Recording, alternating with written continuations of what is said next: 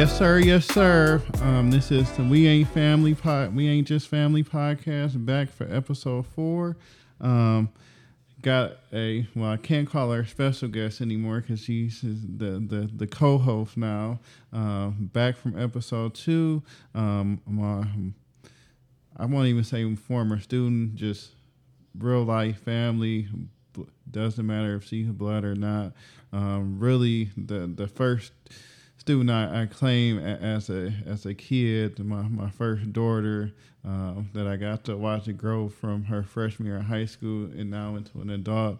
Uh, welcome back to Kiera Coleman. Thank you. I am so happy, so so so so happy to be a part of it, um, part of this podcast. I'm so excited to be here. Thank you for having me.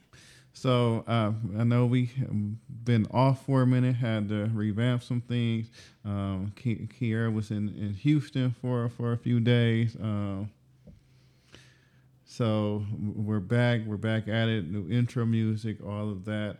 Um, wanted to kind of do a series on uh, black issues that we don't always talk about. Uh, so this episode focusing on um, what what I what I think is a myth, but uh, but a lot of people have bought into um, the, this myth on black on black crime.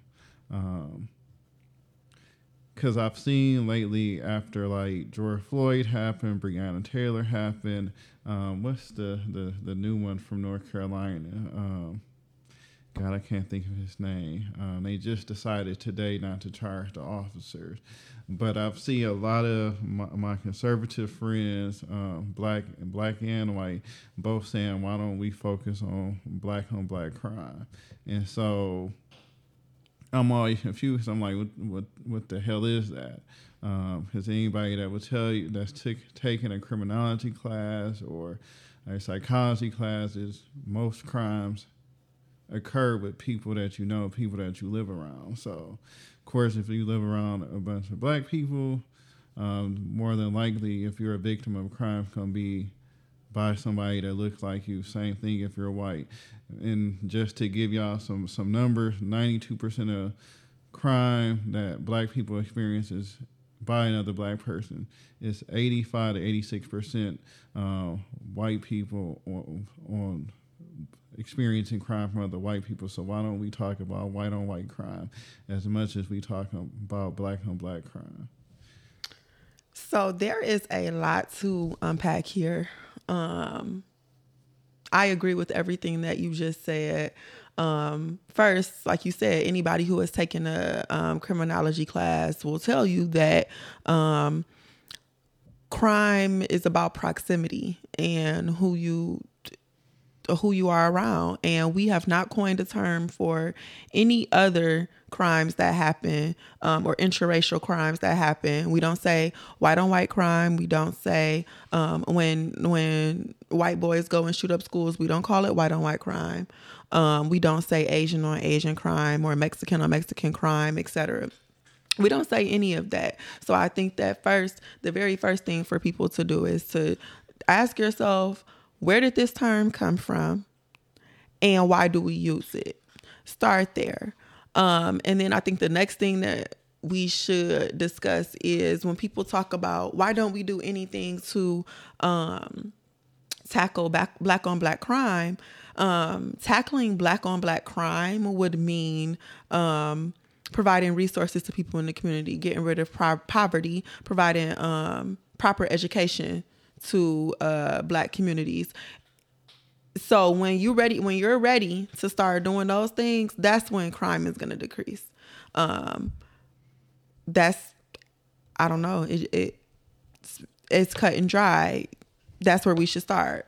Um so when we talk about the term black on black crime um i am not 100% sure of the history of it Um, but to me, it sounds like a media term, something that that the media had come up with, or the powers that be behind the media, um, and uh, journalism and and people in that uh, realm constantly say black on black crime. That's usually how things start. You hear this term over and over again on the news, in articles, in school. So then it becomes this big thing. Um, black people committing crimes against black people is not far fetched. Like it's not something that's just like, oh wow, black people are inherently angry or um, worse than than any other race, and they don't commit crimes against one another.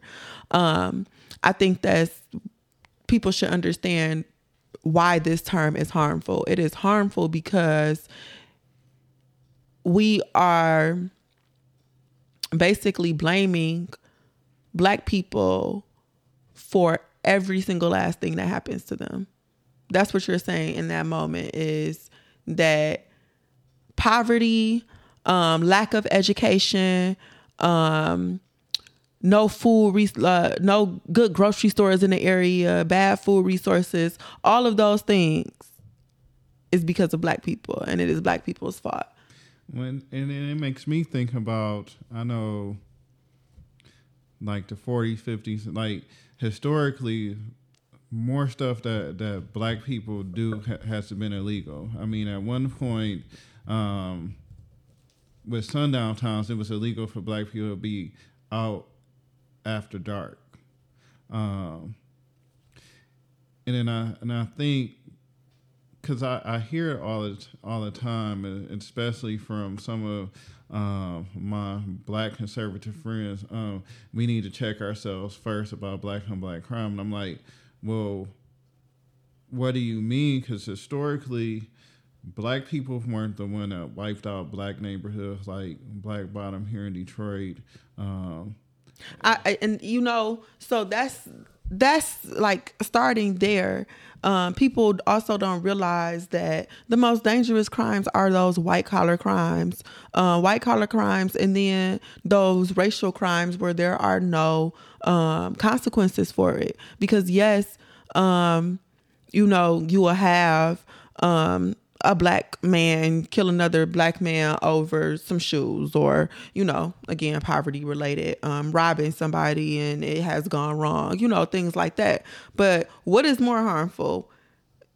I hate to compare but what is more harmful? That instance or wiping out entire communities putting drugs into into entire you you're not just wiping out entire communities, you're creating a generational now, poverty. Now you're trying to get into that whole um, snowfall type story. You know what? Because uh, that's what I'm thinking of. Snowfall right now. That's that's really what I'm thinking of right now. And I and and rest in peace, John Singleton. But I remember thinking when Snowfall first came on, like they really gonna show this on air. Like the the government really gonna allow this. Now we gonna really get it into the the dynamic around how how drugs first of all really came into this country um, and I know there's some people like, well, marijuana was here long before crack cocaine. Well, marijuana was actually only, if you look at the history of, of marijuana um, uses and why marijuana was illegal at one point, is because the marijuana was a drug of choice by um, Mexicans at, at, first back in the 1920s and 30s. And there was an uproar about Mexicans taking um, jobs that should have went to white people. So, so what did they do? They they made marijuana um, illegal. Um, but so when I, I'm in, it's I'm thinking back to Chris Rock had a comedy special, his his first big one, where he talks about the difference between uh, black people and, and, and, niggas, and he says, you know, when I go to the ATM machine, I ain't looking over my shoulder for white people, I'm looking over my shoulder for you know niggas, basically, and I think that's like why I've always had an issue with like the news, especially like local news, because I feel like it promotes this narrative that black neighborhoods are dangerous, black people are, are dangerous. Like I feel like if you watch the first ten minutes of the news, like you instantly depressed. Mm-hmm. I agree. I haven't watched the news since the pan since the pandemic first started. Um, but for me, especially like I have so many friends in so many different um, industries and um, working in the city. And there are so many things that, like, great things that they are doing, so many good things that are happening um, in the Metro Detroit area. And when I'm watching the news, I expect to hear about those things. But instead, we got to hear, first of all, let's not act like white people not in Grosse Pointe committing murders. Let's not act like white people not in Grosse Pointe selling drugs. Cause baby, let me tell you, they making the killing too. Um, so we don't never hear about that on the news though. Nobody because they're not heavily policed. Nobody is bothering them, so nobody knows. Um, but like you said, if we're watching the news and it is a, a news for a major city, you are going to um come across five stories in a row of something negative and four out of five of the stories will likely be mostly black all black people. And that's just even if you go out of town and watch the news Or, you, or I'm just thinking about even when they interview certain people, I'm like, now you know. Now you know. Yes the, they because you i've watched um i've watched like the news be around like interviewing like citizens. I see you do 10 interviews. How did you pick that one? Why was that the one that you chose because everything is about entertainment now. And that brings me back to you saying um, i cannot believe that they're going to show how drugs really got here. It's entertainment for them because they see that people want to watch it and people are interested in it but nobody's going to hold them accountable. It is more so hey let's watch this. Let's oh wow ooh ah this happened a while ago. And, and then the and the excuse is, is I, I the the people that were involved back in the '80s are dead. No they ain't S- Some some some are, but you know not all of them. You know that's gonna be the the the main issues. I mean, they tried to get Reagan uh, before, uh, but But not only that, so these are systems that are in place. I, I think that's where what we need to remember is that this isn't these it's not just people. It's not just one person. It's, it's not just a group of people. It doesn't matter if those people are dead. They created and and, and up- upheld a system and they taught more people. Perfect example um i can't think of the one guy's name. I think we talked about this last time i was here but the guy who goes around teaching police departments Oh, oh, about yeah. the little Uh, kill stuff. So even if he does perish tomorrow okay, you don't want to hold him accountable. How many people did he teach that to though? So they can just go out and spread that word. Why is it that we understand um we understand spreading words and and um gaining followers and and teaching people when it comes to religion, but when it comes to everything else, like we gotta keep in mind that all of this stuff is taught. Somebody taught you something. Somebody taught you that this was the way to think and the way to do things. and and I and I think that goes back um in I know we talked about the the 94 crime bill um and for me um it's always funny when when people to me criticize um President Biden former President Clinton uh former first lady Clinton cuz I'm like I I I remember 94 I wasn't born yet. yeah, Charlie. I, I I remember Charlie Rangel and all these other black leaders. They were in favor of this crime bill, and so I, I think about like psychologically, like we we we messed up as a people. Um, I agree. We, promote black on black crime, crime as an actual thing. We were in support of find me a politician, a black politician in 1994, whether it was in the Senate, the House, uh, a mayor that didn't support the 94 crime bill.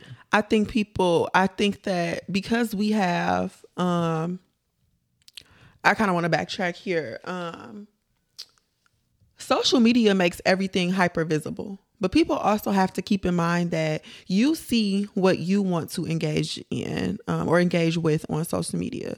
So I follow a lot of anti-capitalist accounts um, socialism accounts. Like I follow people like that. I follow like-minded people. So if I'm following like-minded people and that's all that I see, um, and I don't branch out of that, then I'm not gonna know that there are other people out there that think like me. And something that I hear a lot of my friends say, or just people in my generation, period, is that they tend to think that because what they see on social media is progressive, that the entire world is progressive. Because if they see that um, they see their black friends um, being progressive, that everybody is progressive. And I even have to check myself about that sometimes when I'm having conversations with my grandparents. Um, that, that generational yeah, it's a, in- mm-hmm, it's a generational thing. Um, I've I lost a friend last year who wanted to argue me down on black on black crime. And listeners, I'm gonna tell y'all something I don't argue about stuff that I know for a fact is true. Black on black crime is a myth. It ain't no argument for me. So I just think that we need to remember that it ain't all of us that thinks like this. All of us, we're not all progressive. We're not all um I, I hate to I don't want to go as far as saying that people are anti black, but just not knowledgeable about how some things can be harmful. And, and I'll say there there are black people that are anti-black and they yeah. they, they, don't realize it, mm-hmm. and mm-hmm. and some of it is um, having that uh, aha moment, or for some people it's an aha moment, and then for others it's just never to happen for whatever reason. I really think because, and I could be wrong, and I'm probably just like I have. I know that I use myself as an example a lot, but that's because it's an experience and that's just what I know. But um I think that it's the lack of education. Like people just don't know. And I say that because I wasn't I didn't always think like this. Um I don't think that I was like I think that I was anti-black. Um but I didn't know it. Like how you just said. Yeah, and, and I've but once I majored in African American studies and I was reading more things and learning more about the stuff that wasn't taught to me before and that my mama couldn't teach me because she also wasn't taught it. Um, I start I changed my views. So I think like it goes back to that conversation we had before. We need to really switch our curriculum. Like we need to have curriculum made by black people for well, black people. And, and, and, now you got the once you got the sixteen nineteen project, you got a lot of mm-hmm. people on on the right that that's uh, uh, afraid of that. And I'm like, sixteen nineteen was was real. Like the first slaves came over here on sixteen. Like America does a great job of whitewashing um, history. Only wanting us to to learn things a certain way. And I remember last year I was I was no two years ago. Was it yeah, about two years ago? I was sitting in a workshop, and I remember Dr. Uh, Rima said we have all been agents of white supremacy, whether we realize it or not. And I mean, she gave about twenty examples, and it's like, well, she right. And then, like you, I, I think about all the people I've touched and and may you know been promoting these these ideas that that were anti-black, that were rooted in white supremacy, uh, that that were anti people that look like me, um, and I don't think a lot of people want to want to face that reality if you are running around saying, well, what about black on black crime? Well, I think you have to dissect what happened to black people from from the the root, from the inception of us being here. Us learning how to read was a crime. Exactly. Shoot, um, not having a job, and if you was out walking you know, walking around and a police officer or okay. First of all, let's even backtrack there. It didn't even have to be a police officer. A white person asked you where you was going and you didn't have no destination. Done.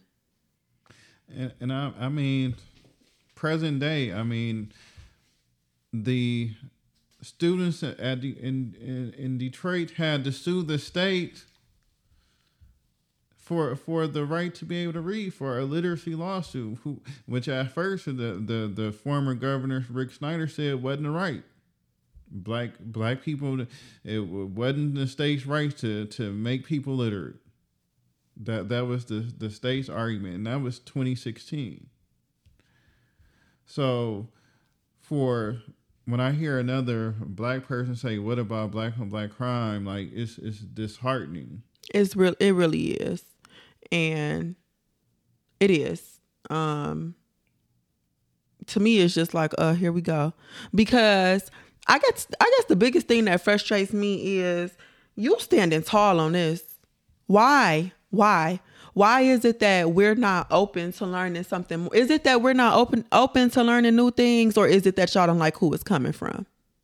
Because you immediately get defensive when someone says black on black crime does not exist or somebody challenges that and telling you like hold on wait you're wrong.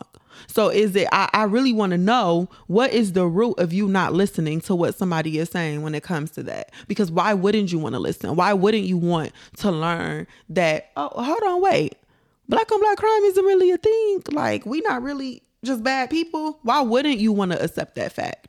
And i and i i think for some it's it goes back to that that social dynamic, like you said. Most of the time, if if you're on social media, if if you you're you're going to pick and choose to follow people that have similar viewpoints, so mm-hmm. your view don't get challenged. Like it's it's very rarely that somebody that watches Fox News is also going to watch um, MSNBC. Mm-hmm. Um, where I feel like having conversations like that is is eye opening for both parties. I think people are are, are scared to have tough conversations, um, especially when it when it's about friendship too. If, if I'm friends with you, I might not want to touch that issue because I don't, I don't want to jeopardize our friendship. Whereas a real friend would be like, no, let, let's sit down and talk about this. We we we can disagree. Mm-hmm. I don't I don't think disagreement should to change friendships, but I, I do feel like people are, are are scared to cross that divide. I agree. Um,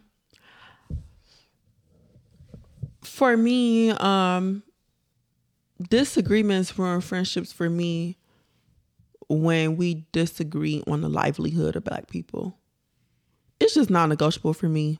Uh, like I necessarily did not end that friendship because she believed in black on black crime. It was her standing tall in it. It was her not even like she was so upset with me for saying that black on black crime was a myth that she was yelling at me and I just couldn't believe it. Cuz why do you even want this to be true? Why do you want this to be true? It's, it's not, and I and I don't know the person, but based on like conversations or interactions I've seen on social media, it, it's because it, it has to be true. Because if it's not true, then that then that denies everything that I've known since I was a child. Mm-hmm. And I'm and I'm gonna be honest. I remember as a kid saying, "Well, something would happen." I'd be like, "Well, what about black and black crime?" Like I was ignorant as a child, and as I evolved, it's like, well, dang, that black on black crime really not. I, and then for me is like I think I think this is like the biggest thing. Like, okay, so if you do want to talk about crime that black people commit against other black people, um, like you said, going back to what you said before, that happens typically when you know somebody. So when you eight times out of ten, seven, eight times out of ten, when um you'll hear about somebody being murdered or gunned down or robbed or something like that. That ain't no random thing. When you hear about that happening in the hood, that's not something random. Um, that's not always random. Most of the time, it is like you know, like it uh, you was in some stuff or you you know this person. This person knows you. Um, but I guess I'm less worried about that kind of stuff because I don't involve surround myself around that. I'm not in anything dangerous or anything like that. But I worry about the crimes where a white person can say that I scared them because I was breathing and they kill me and they're not held accountable. Because guess what? if I kill you, they gonna hold me accountable for that black on black crime. But if a white person come and kill me, depending on the circumstances around it, if they can somehow prove or somehow make it seem like I did something to them, that's all it takes. So why why why are you more worried about the crimes that happen for you know for um, people that know you versus the crimes that can happen at any day? It can be any of us. That stuff that y'all see on the news, that can be any of us. And I and I guess for for me, when people say, "Well, what about black and black crime?" Well, how do you how do you plan to solve? That's or, my thing. Y'all keep on how, saying, "What about it?" Y'all don't see you in the community doing anything. Because it, it makes me um, think about the from from the movie uh, Waiting for Superman that, that talked about the the school system in America. Mm-hmm. They had a quote, and it, it's always caught caught my eye, and it, it basically said, "Do bad schools make bad neighborhoods, or do bad neighborhoods make bad schools?" Mm. And thinking about how much we spend on defense in this country that we spend on prisons. I mean, uh, we just sent seven hundred what million or billion? Something we just sent to Israel. Um, I think it was seven hundred.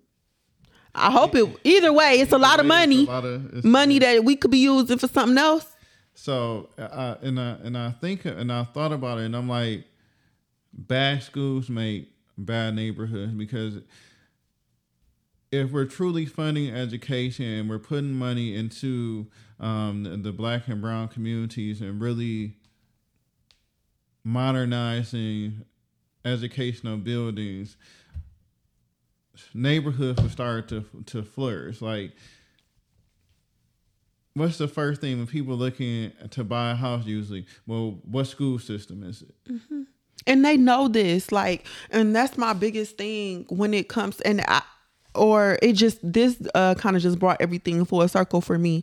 Uh, we were talking about earlier, but when you talk about um, black on black crime and like when where it came from and why they gave us that term, because all of the, all of these things tie into each other. All of these things affect one another. Um, it's no coincidence that where the neighborhood that you live in and the school that you go to are um kind of affect the grocery stores that are going to be around the businesses who decide to put locations in your area think about that too uh, example there are no targets inside of the city of detroit not one pay attention to that there are no big stores like that walmart I, either is it a walmart it's a Meijer. No Walmart, two Meijers. Yeah, okay. So you see what I'm saying? Those are new.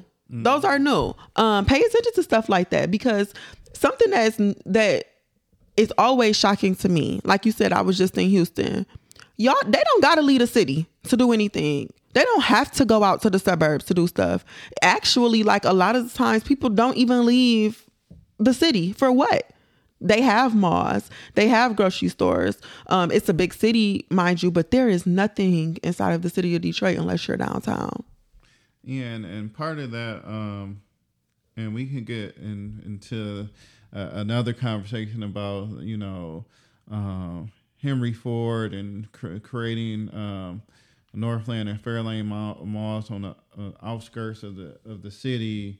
Um, the when they started to move the the factories out the city, but I think that gets into a deeper conversation of you have part of, part of the reason why you have a high crime rate, whether it's Detroit or Baltimore, is the the lack of economic development or opportunity, mm-hmm. the the the lack of black business, um, and hopefully in the summer I'll we be able to do like a black business corner and talk to different businesses through the city.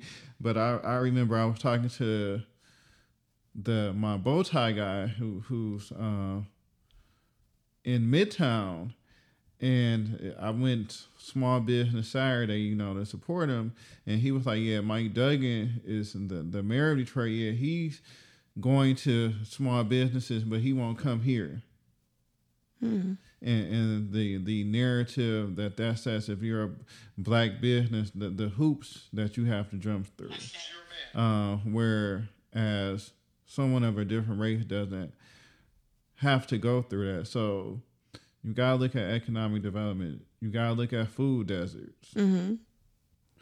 Both of the Meijers are on the west side.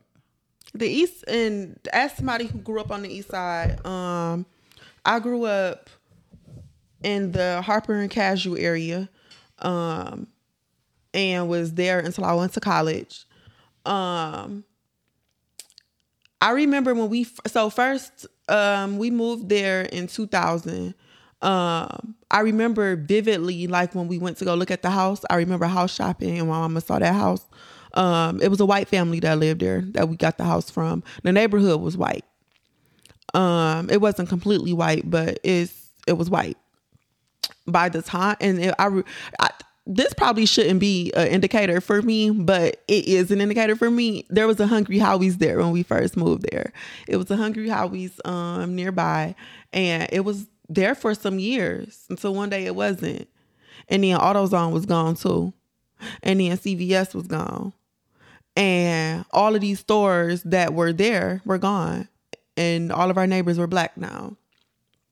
Um and we went to Grosse Pointe to go grocery shopping. There was there were grocery stores nearby, but if you go to them grocery stores, the meat is gonna be brown, and the meat that's not brown gonna cost a lot. I don't know why Chris Rock is on my mind today, but you just made me think of. Um, he said the closest thing to heaven is, is a white supermarket. okay, because listen, let me tell y'all something. I have, as an, an adult now, who has I have not lived um, in the city um, as an adult or since I was eighteen. Um, always in the suburbs, y'all. I love suburban grocery stores. I love me some Nino's. I love me some Vince & Joe's. Um, even the Kroger's further out are better than the Kroger's the closer you are to the city. Um, and I would have me a field day in there. Nah, don't get me wrong. I'm gonna have me a field day in a hood grocery store too but for a different reason. Because when I'm going to Nino's and Vince & Joe's and, and the Super Krogers, I'm going for their fruit selections and crab legs and stuff like that, right? But then when I'm going to the hood grocery stores, they're gonna have some clear fruit, they're gonna have the good snacks. And that is a problem. That is a problem. Um, I'm not going there for no fresh food because they don't got it. Yeah, so I, I mean it's it's like one issue on top of the other. Why you have crime crime issues in in, the, in their city, lack a lack of proper diets, lack of economic opportunity. People uh, are broke. People are hungry. Um, do y'all? It's it sucks. I remember I used to dance um in middle school and high school, and um I danced in uh St. Clair Shores and Grosse Pointe, and um just being with those girls for two hours after school, our lives were so much different. The conversations that they had, the things they talked about, they just had access to things that I just could not dream of having access to. SAT prep class, mm-hmm. ACT prep class. Yeah, like um, I was, I don't know what talk radio station I was listening to last weekend, but but I was driving and it, it was a white DJ. He was talking about making sure his kids went to college and spending fifteen hundred dollars on on a just one prep class, and I'm like, how many uh, black and brown family can can afford to do that? And I don't know if it was you that posted or somebody else on on, on Facebook posted something that was like, we're automatically giving poor black kids a disadvantage when you you best basically uh, make education funding based on property taxes. Mm-hmm. You're you're already setting them up behind the eight ball. Or let's think about this. Let's think about how if I live in Detroit and I decide to send my kid to a suburban school and they find out that I don't live in that suburb, I can go to jail for it. Yeah, But- lady right now, what doing It's- five years? Yeah, it's plenty of women, black women right now who are in jail for that very reason. But it's not black people that go to schools like Cass and Renaissance. Our good schools. That's they don't pay taxes. They don't pay taxes in the city of Detroit for their kids to go there. It's it might not be a lot, but it's people who do it. Oh, I I, I know it's it's people um, that that do that at, at at my current school. They don't have a Detroit address, or they they may have a Detroit address, but they live in Dearborn or Dearborn Heights. Uh, But if somebody finds out, it's not gonna be a big deal. hmm um all of this stuff is just so disheartening because it's like when y'all really think about it like dang all this because of my skin color like dang like what's wrong with it all of this because of my skin color that's literally the only difference Mm-hmm. is skin tone And I mean, in shoot, in history, we, we know the ideal of race is, is, is fairly new. mm-hmm. we talking 16th 17th century so just a, a few centuries ago um, there there was no classification for race now fast forwards through slavery and everything else that that um, brown brown and black people have been through you get all of the things that come with it you got to fight to get a the a equal and fair education it took me so long to even have the credentials to compete with others to apply to law school. It took me so long. It took me three years um, because I couldn't, I didn't have um, the finances to not work and study for literally they're like when you when you do your research on applying to law school all of these articles and all of these advice columns and advisors they're all like okay you need to treat studying for the lsat like a full-time job eight hours a day 40 hours a week. Okay so when do i go to work? Because i gotta eat. I don't have nobody to, you know what i'm saying? Most of us don't. We don't have that. Uh, we can't just not go to work to study Yeah, to get into school We, I, I saw somewhere like somebody had posted on Twitter like I I'm trying to buy a house and like my white friend asked me like, well, your parents can give you fifty thousand dollars, and I'm like, Where are they gonna get fifty thousand dollars from? Who just has? And that's oh, now you got me thinking about how white people poor is different from black people poor. Um, I remember like two years ago, I was having a conversation with one of my coworkers, and it it turned sideways real quick. Um, white guy, he was like, um, he had asked me. He they wanted to to go out one night after a baseball game, and um. I was just like, no, like I'm okay, you know, anti-social me. Um, he said we'll have Hennessy. when did y'all? When y'all ever seen me drink some Hennessy? So I'm like, I don't drink Hennessy, but what you know about Hennessy? He like, oh, I'm from the hood too. I'm poor too. Two, two. Because first of all, we ain't never even talked about where I was from. Um, we've never talked about how I grew up or anything like that. So I started probing more. I made a face and I was like, okay, um, you know, like he starts to talk about how he grew up. He said he grew up poor on 20 acres of land and a farm. yeah, that that I don't have no land. My family don't have no land. We don't have anything that we can sell off, anything worth value. Y'all be talking about y'all poor, but if really shit comes to shit, you can put that up for sale. You have things that like when I say that I'm poor, I don't have nothing. I have nothing at all. Or I don't have anything, excuse me. I don't have anything at all. Like I I don't have a 401k or anything that I can fall back on. I can't call my mama like, "Ma, you know that little savings that you got, can you run me something um, for my wedding or anything like that?" And that's not to say that this is true for all black people, but it is true for most. for, for the majority. For the majority, it, we don't have generational wealth, and and, and and be honest, like let's not act like slavery didn't didn't benefit white people still living today. Y'all had a four hundred year head start.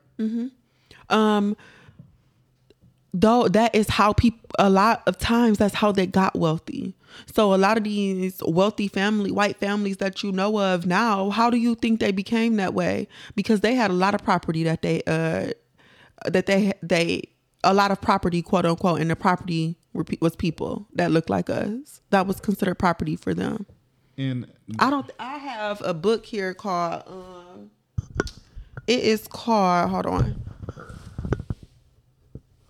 Soul by Soul, and it talks about um um chattel slavery because I don't. Th- I think that people like don't really realize how just how bad slavery was or chattel slavery was because there is a difference between slavery and chattel slavery oftentimes. And this is just a side note but when you hear like white people try to come back or counter something with black people had slaves too there's a difference between that slavery and chattel slavery. Um so i encourage you all to look into that. Um but with chattel slavery they put a price on us.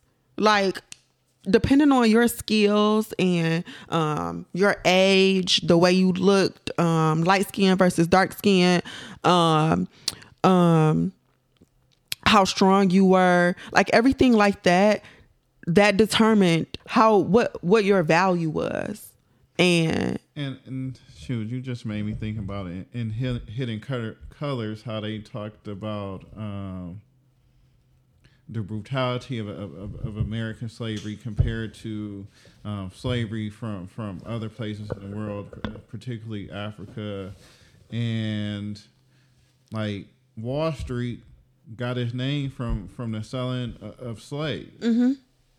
This book is called, just a side note, Soul by Soul Life Inside the Antebellum Slave Market by Walter Johnson. I'm actually going to revisit it because I read it at the beginning of my um, journey to being an African American historian. Um, so I need to revisit it, but I just encourage you all to read it just so you can learn about the differences between that and um, it. I think that this would help a lot with uh kind of explaining why we shouldn't talk about black on black crime. Um I don't know. I think it's a good read. A good read to start at the beginning just to get your mind wandering wandering, get you more interested in um learning about how all of these things tie together and all of these things are meant to keep us down and what we can do to fix it. So, and it, because now I'm thinking about redlining and how blacks were were kept out of certain neighborhoods. Like I remember as a kid, like okay, so from the age of one through four, uh, we lived on on, on Puritan and, and Littlefield, basically. And I, I had know, know nothing about that. yeah, w- West Side. Um, but I got shot at on Puritan before. but but I remember, I, yeah, I remember like as a four year old, like my mom telling me to hide under the bed because they was uh, outside shooting. But you know what? Can we just like talk about that for a second? Um, not to say that I knew that that was normal. I mean that that I thought that that was normal, but I thought that I don't know. I don't think that I thought that it was normal, but it was kind of normalized for me that if I heard gunshots, just get down. And I didn't think nothing of it. It was just like get down, then get back up when it's over. Yeah, so and thinking about that, but I say that to say like my parents, like so, age one through four, lived on Littlefield, and then uh, we moved to Green Acres, uh, Sherwood Forest area, and like I remember my mom some years later, like telling me on the on the original deed to the house, it said it couldn't be sold to to Negroes. that would hurt me. But you know what? That reminds me of how when I um nah uh my granddad listens to this. So, hey, Papa. But um, when we lived um, over there in the Harper and Cadieux area, like I said, my granddad told me, I don't know if he remembers having this conversation with me, but Papa, I remember all our conversations. Um, he talked about that area being a sundown area that even though it was a um even though like it's a black area now and it was still in the city of Detroit, like black people knew not to be over there. Um, that Chandler Park area. Mm-hmm. Um, same thing with being in the suburbs. Uh, I remember when my mom first moved to the suburbs and I was in college and she moved to uh, Southfield and my granddad was like, I'm not coming over there. That's a sundown town. Uh, he's still to this day, he doesn't, um, he doesn't go venture out to the suburbs often. Um, and if he does, it'll be like Eastpointe, like something nearby. Um, he doesn't go too far, and shoot, you can't blame him. You yeah, and because uh, I, I just think about when we have this narrative about black and black crime or or why can't black people do better you literally have made just about everything for black people hard to do can it is so hard it is so hard to do a lot of stuff. You said you you said we can't live in certain neighborhoods. The neighborhoods that you did give us, like Black Bottom, was eventually destroyed so you could put a freeway in that literally carried white people out the city into the suburbs and left us all behind. It's mm-hmm. hard to get a, a, a, a equal education because it's based on property taxes, which already puts us at a disadvantage compared to the suburban districts. And then they're allowed to to raise mills to, to even increase their funding. You you got stand your ground laws, which to me, stand your ground is just a, a way for for white people to, to to get away with murder I um want to talk about that for a second. Um because it is because that doesn't the, like y'all these laws laws like that don't apply to us. Um and I think about even though we don't have stand your ground here, um I so I have uh anxiety disorder so oftentimes I have irrational like racing thoughts um and this isn't i don't think that it's an irrational thought because it's my brain but i know that sometimes that can be what it is. Um i have i play these scenarios out in my head all the time of like just sitting here on my couch with my puppy laughing and being too loud and somebody calling the police on me or somebody knocking on my door and shooting me. I don't know. I come up with these crazy things and i'm like what would happen if they did this like, what if I got into a shootout? Because listen, y'all, if y'all ever see me on the news, cause somebody done pulled me over and messed with me, or some white people was messing with me, just know I ain't dying alone. I'm gonna take somebody out with me. So I always think like, what would happen? I mean, and and I mean, a lot of those scenarios not that far fetched. I mean, you look at the the cop who killed the the guy in his his own apartment. Um, and she in jail trying to apply to, to get out. And honestly, like, I'm so desensitized. I'm not desensitized to it because I, this is my passion. Like, I probably love talking about this kind of stuff and fighting for black people more than I love myself right now, which sucks, but it is what it is. Um, I don't want to say I'm desensitized to it, but I just try not to read that stuff. Like, I know that it's happening. I know that they keep doing it and that nothing is going to happen to them.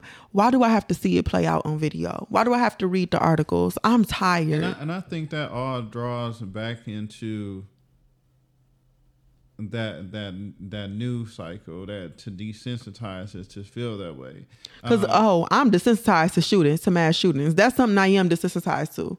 I, I'm not necessarily desensitized to black people's stuff, but I just can't watch it. But like mass shootings, yeah, yeah. So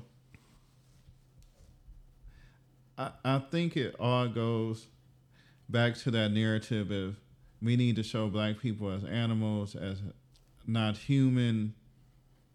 That's why you get this narrative of black on black crime, or you get the ten minutes, the first ten minutes of the the evening news, where it's, it's bad, bad, bad, because now we can make y'all think that these people aren't really human, or they chose to live this way, or they deserve to live this way. Mm-hmm. Yeah. Um, and I even hear that from black people though too. Like black people like well, look at me. I'm doing well. So if you're not doing well, it's your fault. You can't It's it's that whole pull yourself up by your own bootstraps. but all of that stuff is harmful, and that is all things that was drilled into your head by white people. And it goes back to what you said about Dr. Uh, Rima saying how we've all been agents of white supremacy. That is one. That is one. And I'm like, well, we ain't got no bootstraps, so how am I supposed to pull myself Listen. up?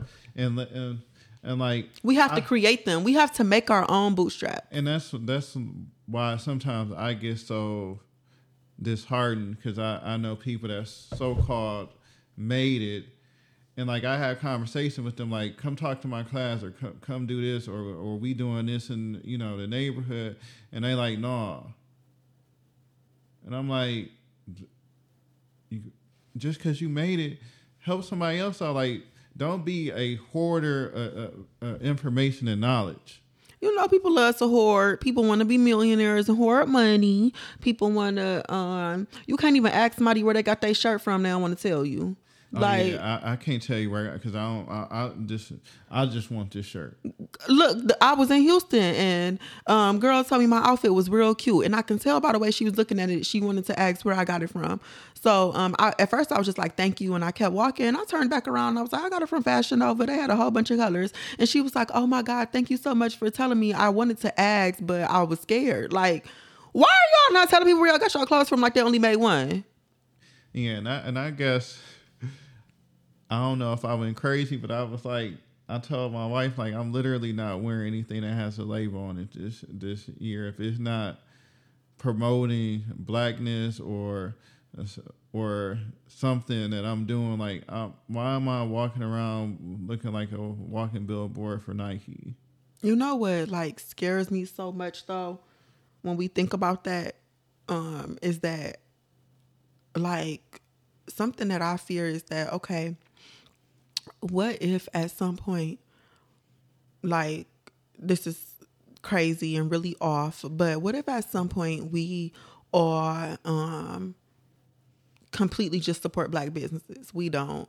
Like just just think about this for a moment. I think they're gonna kill us. I think that would start a war. That would start a war. I don't know if it would start a, a war. I'm not gonna. I think that they would like try to do the same thing that they did with like uh um the Black Wall Street in Tulsa. Yeah, so I would. I, so there, there's two scenarios I, I think that would- that would play out. One is the, the Black Wall Street um, scenario. No, I'm I'm thankful for um, what was that Lovecraft Country for, for covering the the way that they did in the series.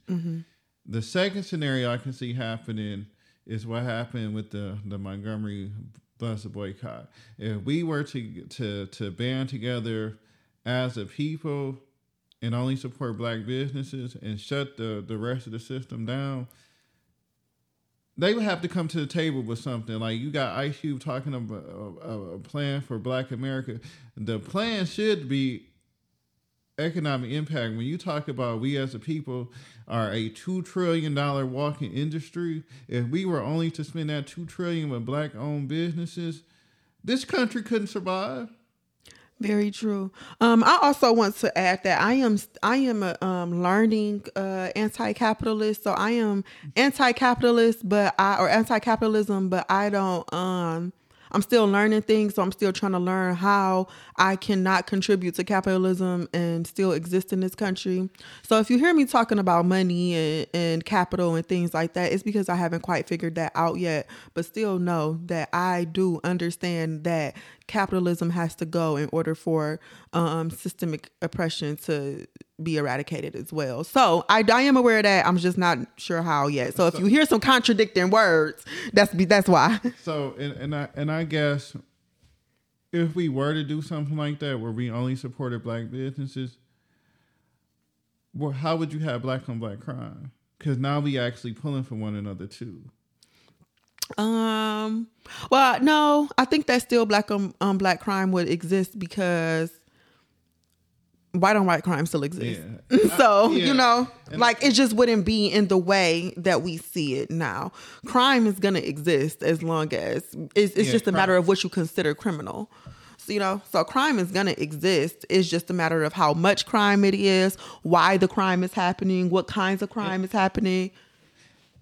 And so this this makes me think of and I I don't know if I mentioned it before on the podcast, but when when we lived in in, in the city growing up, and we, we lived in Green Acres, there there was a black owned gas station right at the corner of Eight Mile and Livernois next to Baker's, the BP, mm-hmm. and the the owner and and my family became you know very very close. And he will often say you know the oil companies are charging him you know two or three cents more per per gallon or, or what have you than they charge the other gas stations. And so like me i'm like go support you know this black owned business. And i got people well i i, I can't support them because the gas is is for like four cents or five cents higher. Um, So- and but also that reminded me of um just trying to enter any industry that's dominate that's dominated by others. Um, think about how there aren't many black owned beauty supply stores, but beauty supply stores are for black people. And I know black women um, and black men who have tried to get their own beauty supply store, and it didn't stop them from doing it. But it's really hard to Yeah. find vendors, find Asian people who are Koreans. Koreans dominate the industry. It's hard to find Koreans who are willing to work with you. and I and I even think about like I I and I've talked about this on the podcast. Like me and Lauren, we go get our nails done once a month, Mm-hmm. and it was important to find uh, a, a black owned shop. It's not that many black owned nails shops in the city in the suburbs. Like It's not you. You you can find some good black nail techs. Do they have their own shop? No. So when we t- t- and we're we're about to wrap up, but when we talk about black on black crime, is so much that that goes to the the root, the the core issue, the the lack of economic development, the the lack of education, like a lack of just having an opportunity to be treated as a human being. mm-hmm. That's all I want to do. I just want to not have an irrational fear or not irrational. I have to stop saying that. Not have a fear of leaving my home. I do not like to leave my house. But in that same instance, I know I'm not safe here either. The place where I'm supposed to be. I don't feel safe at all as a black woman in this country at any point. And I and I mean that's um, something we we can get into on on a, on a pod podcast because I've mentioned it before, um, me and Shonda talked about a little bit on the last podcast, but this protecting black women Yeah, we can have an ep- episode dedicated to that for sure. and I got so many stories, so many experiences I could bounce, I could talk about. and not only that, get into the the core of this dynamic of, of black men and black women, and, and It's going back to that intersectionality that we talked about last time too. Talking about, you know, like, okay, yeah, you're black, but So- nah. so I'm gonna, I'm gonna be honest. Uh, we we were supposed to talk about uh, Oh, because we're just going everywhere. the, the the role of, of religion on, on black folk for the next podcast, but but I, I, I think we, we need to spend some time on, on the next one talk, talking about just being a, a black woman in America, we, we can get to uh, black people and religion on, on uh, the one after that or on, on a later podcast. Uh, That's fair. because the the I don't know, and maybe it's just with.